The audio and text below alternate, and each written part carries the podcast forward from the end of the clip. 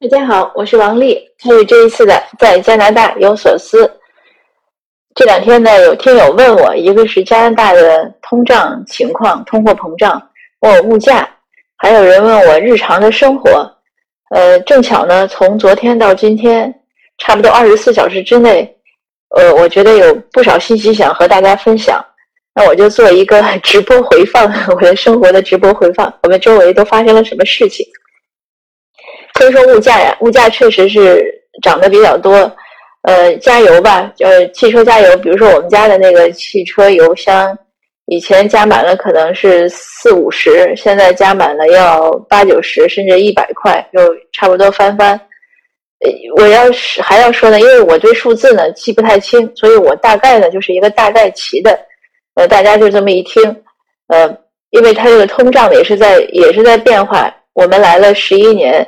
呃，价格相对来说还是比较稳定。有些东西呢，日用品啊，呃，涨起来，后来又回落了。所以总体来说呢，呃，应该还是可以。但是今年呢，确实是因为战争啊，因为就是能源危机啊、新疫情啊很多因素，所以导致这个通胀，加拿大的通胀比较厉害。我看新闻说，已经是四十年以来最高的。那就是说，现在的呃土豆小土豆已经在和可能是之前是他爸爸，呃皮埃尔土豆当总理的时候，大概我们也有很很不好的这个通胀情况。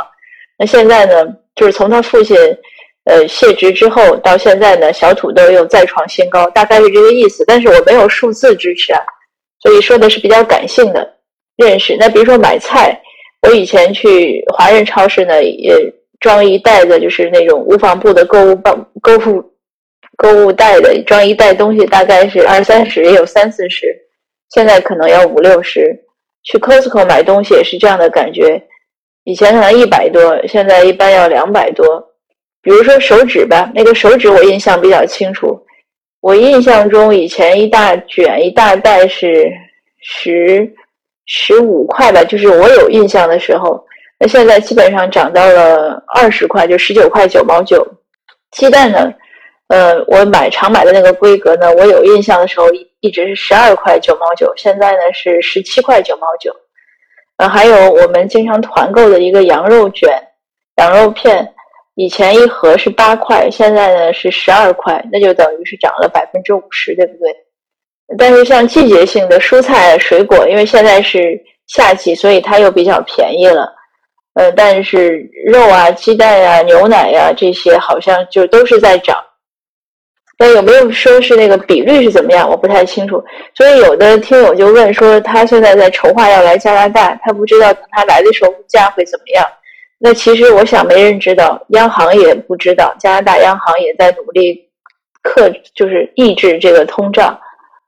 那房价是不是在涨呢？租房价格，因为我没有关注过，所以我不太知道。嗯，但我们的呃，就是 mortgage 房贷的利率是在涨，但是房贷利率呢，就是我来的那年的时候，或者第二年，它也蛮高的。呃，我印象中是这样，就是那个 P 啊，我们叫它这个叫基准利率也也不低，后来又一点点降降降降的非常低，现在又在突然，它这一次呢，就是突然连涨了几次，所以涨得比较高。总体来说，给我的感觉，西方的这样的，因为它完全是市场经济。所以它唯一不变的就是变化，这个是一个呃，我们以前可能心理上准备不足的。但是我看当地人他们会听新闻讲呀，或者怎么样，他们虽然是觉得价格也高，但是他是很多人觉得这个世界世界就是这样，this is life，就是这个世界总是会起起落落。所以我感觉他们有些人的接受心理接受程度，可能要比我的心理接受程度。呃，或者我们一些人的心理接受程度要好一些，因为他们觉得世界本来就是会不会一成不变的。那说到我今天的这个这二十四小时的活动啊，呃，昨天的这个时候呢，我正好是在列治文的一家酒庄里听一个露天音乐会，是由我们这边一位著名的指挥张晋先生，他也是作曲家，他来加拿大，他九零年来的，所以已经来了三十多年了，呃。他也就是可以说精通中西方的音乐，他都学过。我因为昨天后来演出完了，我也和他有聊。聊了聊。他从小学钢琴，学二胡，所以他民乐和西洋乐他都懂，而且他学过作曲，他又是指挥。那他昨天的演出呢，是在演汉乐，就是所谓客家汉乐。但是因为张晋先生讲，他回国当指挥的时候呢，听到了这个曲子，他觉得这种曲子呢是非常典型的。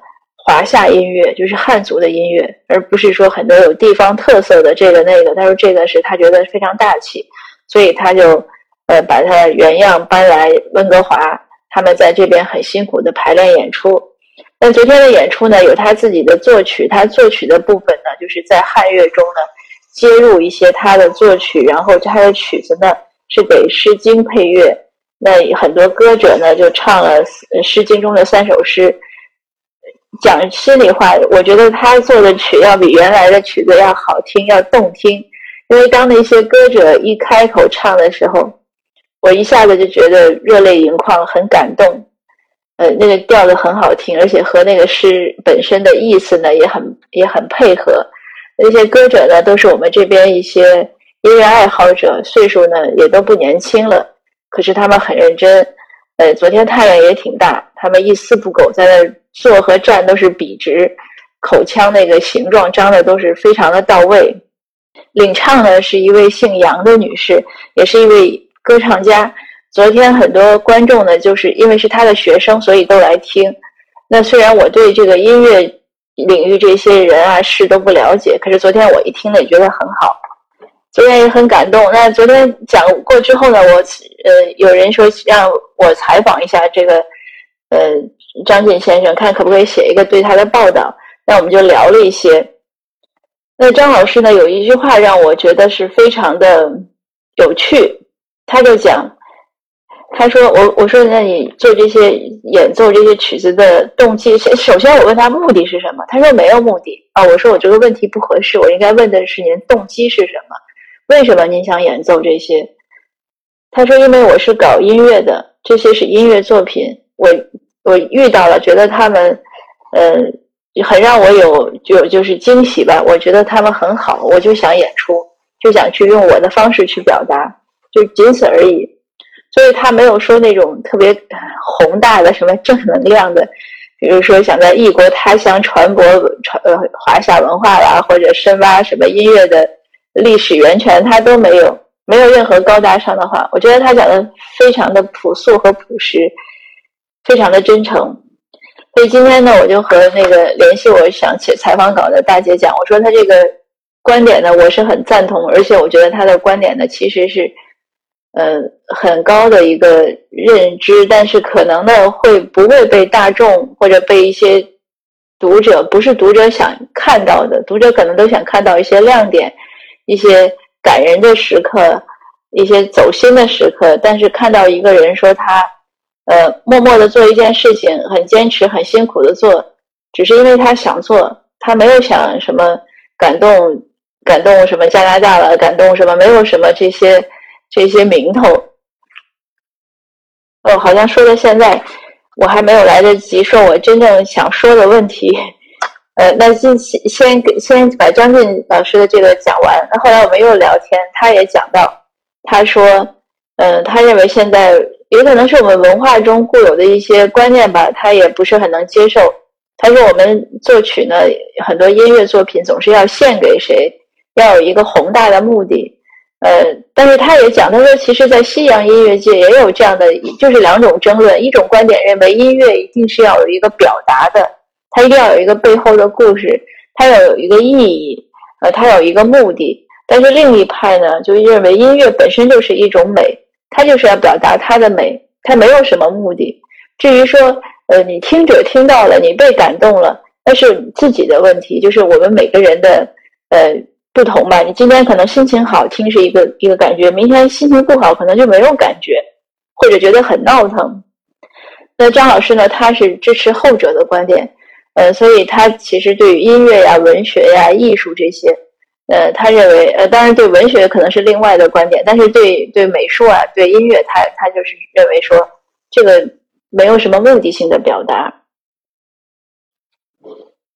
那其实没有目的性的表达呢，也是一种表达，就是一种呃自由自在的自我存在的一种美好和一种个性的展现。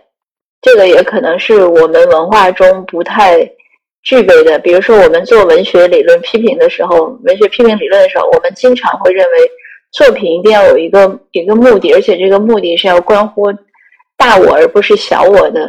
所以，我们的文学传统呢，一直认为是要探讨一些时政啊，一些呃家国的命运呀，甚至人类共同体的命运，这样才是好的。呃，而像村上春树那些只是写小我小的感受，呃，或者展现的是一些美的问题的时候呢，呃，文学界可能很多人呢不认可，认为那是一种太小的，嗯，或者格局或者境界吧。呃，总之呢，这这个其实也是一种观点的争论。那可能说到我们的人生也是这样。那我当然会，我我有时候也会认为人生的意义，就是我也会想人生的意义是什么。你是安安静静的过好自己这一生，自得其乐呢，还是你要有更多的一些付出和贡献呢？呃，有一种使命感呢？呃，从我自己来说，可能我是后者。那我觉得你是，呃，一生过完了，你是照亮一个人呢，还是照亮一群人更有意义？呃，但是受张老师这个启发呢，我想可能独自美好也是一种美好，这个也没什么关系。这至于说是能照亮多少，或者是能表达多少呢？可能也是一种机缘，或者也是一种个性的选择，所以没什么标准。那这一期分享呢，就先到这儿。我接着会录下一期，会说下今天我想讲的我们这边的一些呃刑事案件。呃，好的，谢谢您的收听，我们下期见。